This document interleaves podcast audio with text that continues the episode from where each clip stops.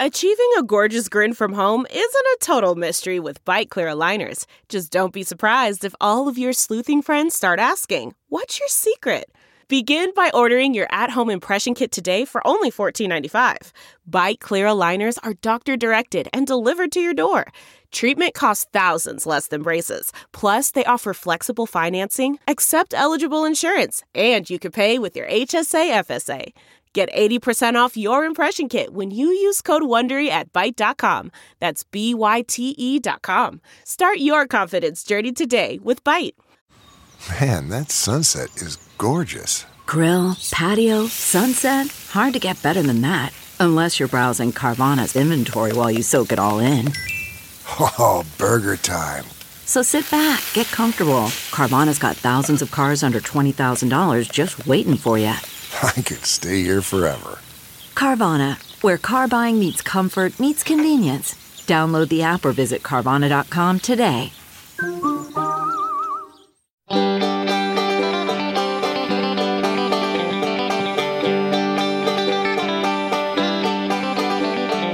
Welcome to the Caixin Sinica Business Brief, brought to you by SupChina. Each week, we bring you a roundup from the world of business in China from Caixin, China's authority on business and financial news, as well as interviews with Caixin Global reporters and editors. I'm Kaiser Kuo from the Sinica Podcast.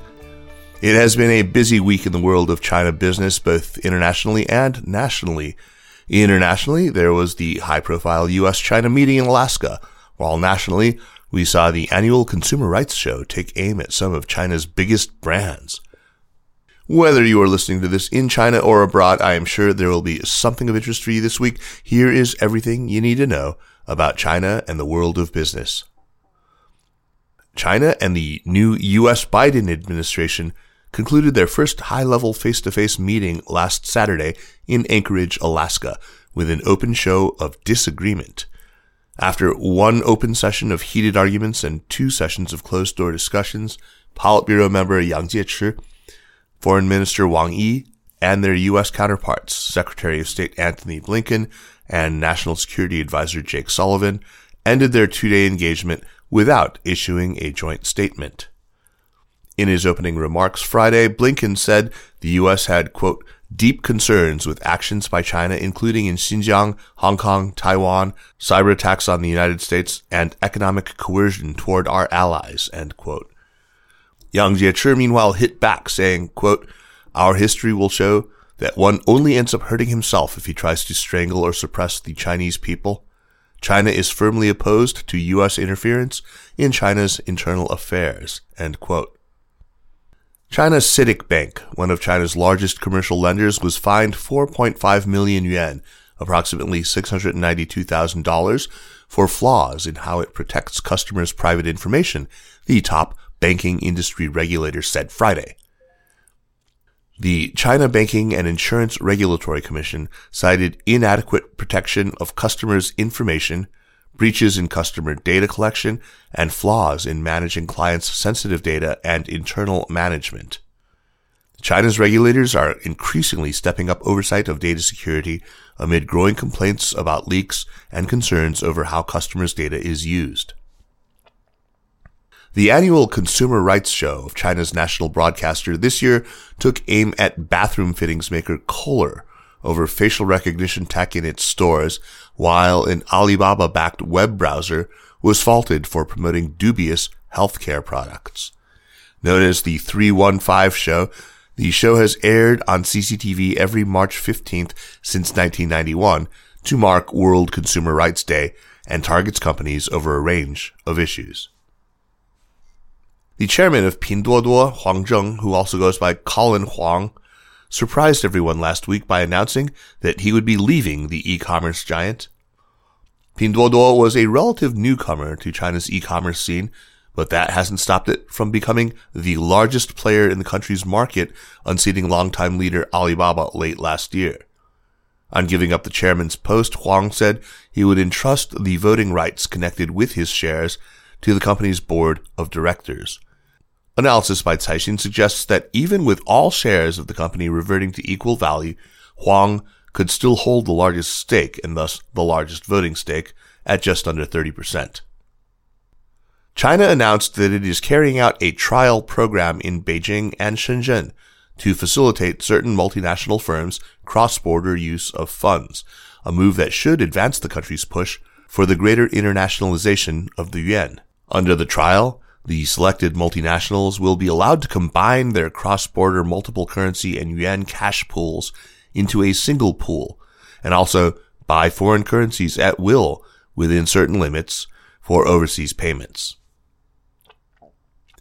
Three emergency response officials in Yantai, Shandong province, were placed under investigation over the past week in an unfolding anti-graft campaign triggered by two deadly mining incidents in the northeastern city. The three being probed for principle and law violations include Yu Jianping, deputy director of the Yantai Emergency Management Bureau, Zhang Guangmin, a senior inspector at the bureau, and Liu Tengyun, an official overseeing gold mine safety. The investigations followed two deadly gold mine incidents that killed at least 16 people in the city. And finally, II Land, China's and possibly the world's first ever silicon sex doll experience brothel, has been shut down by Shenzhen officials. The police who directed the operation did not provide any reason or details, but some legal experts suggested that they targeted the brothel due to hygiene concerns. Real human prostitution is strictly prohibited in China, and so Li Bo, the owner of II Land, launched his sex doll service two years ago, spotting both a legal loophole and a gap in the market, locating the brothel close to the Shenzhen Foxconn factory complex, where over 80% of the workers are men. Let's do a deeper dive into a big story in the news this week and turn to Caixin Global financial news reporter Tang Zi to talk about it. Hello, Kaiser. Hey Z, welcome to the show. So, so in the past week, there's been some big news about Vanguard, which is, of course, one of the world's largest asset managers. And the story seems to be about how Vanguard has more or less abandoned its so-called go it alone plan in China and is working instead on a joint venture with fintech giant Ant Group. So before we get into the joint venture, why don't we start with its original plan uh, to go solo in China? Yeah, so the suspension of its license application marks a major turnaround in Vanguard's China strategy.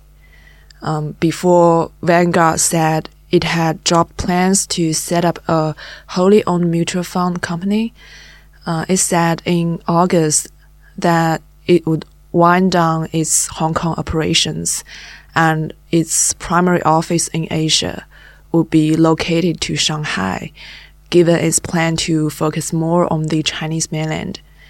And in September, Vanguard announced it was preparing to apply for a license for a wholly owned mutual fund unit and that it had hired a former financial regulator as general manager of the subsidiary.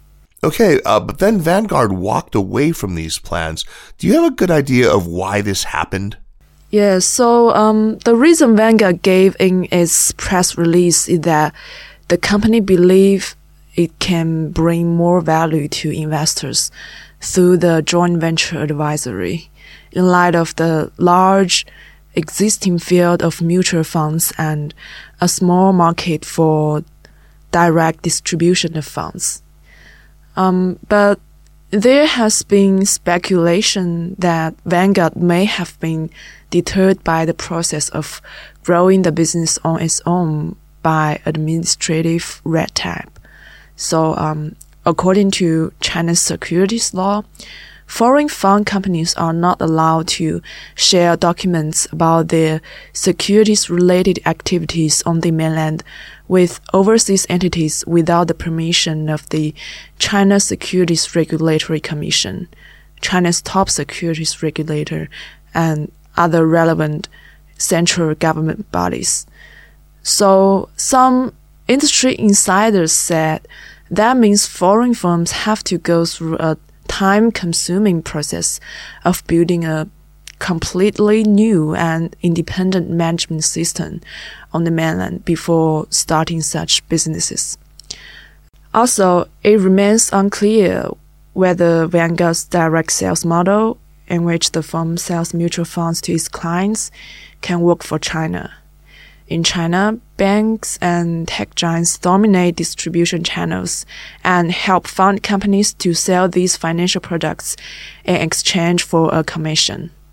And so this big tie up between Ant Group and Vanguard, what do we know so far about the collaboration? Yeah, so the joint venture is 51% owned by Ant Group and 49% by the US fund manager. And the venture obtained regulatory approval to offer investment advisory services to retail clients in late 2019. And in April last year, the venture launched a robo advisory investment service on Ant Group's financial service app, Alipay. And then there's the Bangnitou app. Its name is Mandarin for Help You Invest. So this digital platform provides automated investment advice based on algorithms using the Vanguard Global Capital Markets model. So users can set parameters such as target yield and risk appetite, which are then used to come up with computer generated portfolio suggestions. The service carried a minimum investment requirement of 800 yuan or about 120 US dollars, and it also charges users a annual fee equivalent to 0.5% of assets under management. Um, according to Bloomberg News, the service customer base almost doubled to 940,000 at the end of February from about 500,000 at the end of last year. And its asset under management jumped 60% during the same period to 6.9 billion yuan or roughly 1 billion US dollars. However, some industry insiders have questioned the money making potential of investment advisory services as Chinese investors have traditionally not paid for advice and are still reluctant to do so. The service could also face regulatory challenges as Chinese authorities tighten scrutiny of the country's fintech giants, uh, especially Ant Group. Okay, very interesting stuff, and especially this observation that Chinese investors still seem reluctant to actually pay for advice. Uh, thanks, Z, and we uh, look forward to having you back again on the show soon. Thank you. And that's it for this week. Thanks for listening. The Caixin Sinica Business Brief is produced by Kaiser Kuo and Nandini Venkata with stories from the staff of Caixin Global. Special thanks to Li Xin and Marcus Ryder of Caixin Global. Thanks to Spring and Autumn for the music. Hear stories from Caixin Global, SupChina, and many other China-focused outlets on the new China Stories podcast. And for daily news and views, make sure to subscribe to SupChina Access for the daily newsletter. Find us at supchina.com. Thanks for listening, and we'll see you next week. Take care.